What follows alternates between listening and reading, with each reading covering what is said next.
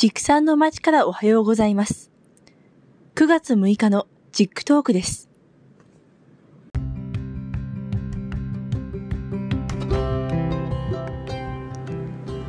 この番組では世界の農林水産業に関わるニュースを畜産を中心に紹介していきます。通勤や農作業の合間に聞いてもらえたら嬉しいです。私自身、勉強しながら配信を進めていきますので、よろしくお願いします。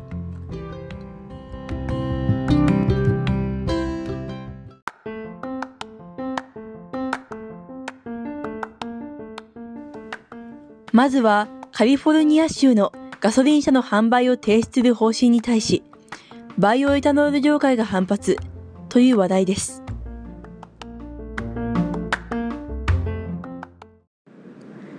カリフォルニア州は今後、ガソリン車の新車販売を段階的に減らし、2035年までに完全に禁止することを取り決めました。徐々に電気自動車やプラグインハイブリッド車など温暖化ガスを排出しないゼロエミッション車の割合を増やし、35年までに新車販売の100%をゼロエミッションにするという考えです。この決定に対して反対意見を述べているのがバイオエタノール業界です。カリフォルニア州は米国の中でもバイオエタノールの消費が多く、新型コロナが発生する前年は全米の10%にあたる15億9000万ガロンを消費していました。さらにエタノールを85%含む E85 フレックス燃料も年々売り上げを伸ばしていました。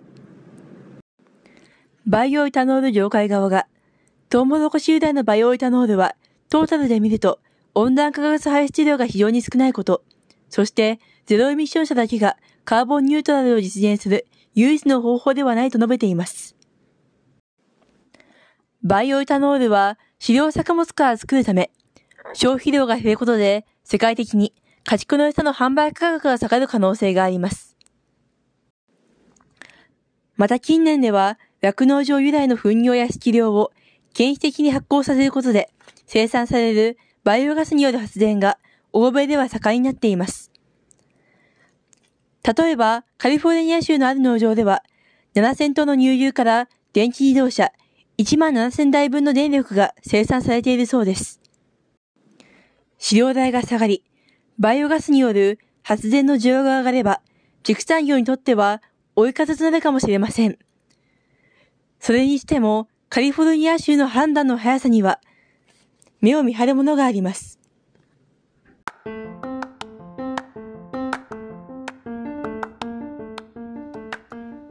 次はベトナムで販売開始を予定していたアフリカ豚熱ワクチンの使用が中断されたという話題です。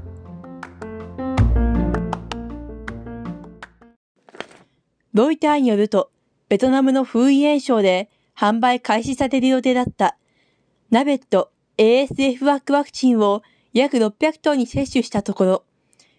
数十頭が死亡したため、ワクチンの使用を一時的に停止したそうです。アフリカ豚熱 ASF というと、世界中で猛威を振るい、数多くの豚を死に至らしめている恐ろしい病気です。初めての発生から約100年が経過しているにもかかわらず、これまでワクチンの製造にどの国も成功してきませんでした。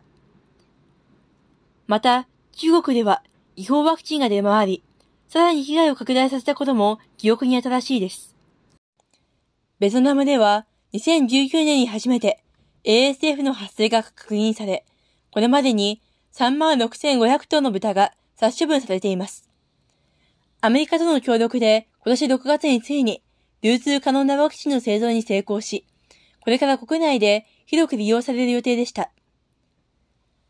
実験段階では発症予防率80%以上で、接種後の死亡事故なども報告されていなかったのですが、今後発売の承認が取り下げられる可能性もあります。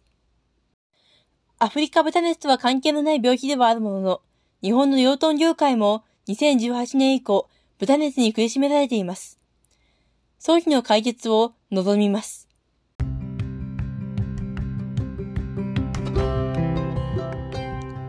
今回のチックトークは以上です。いかがだったでしょうか？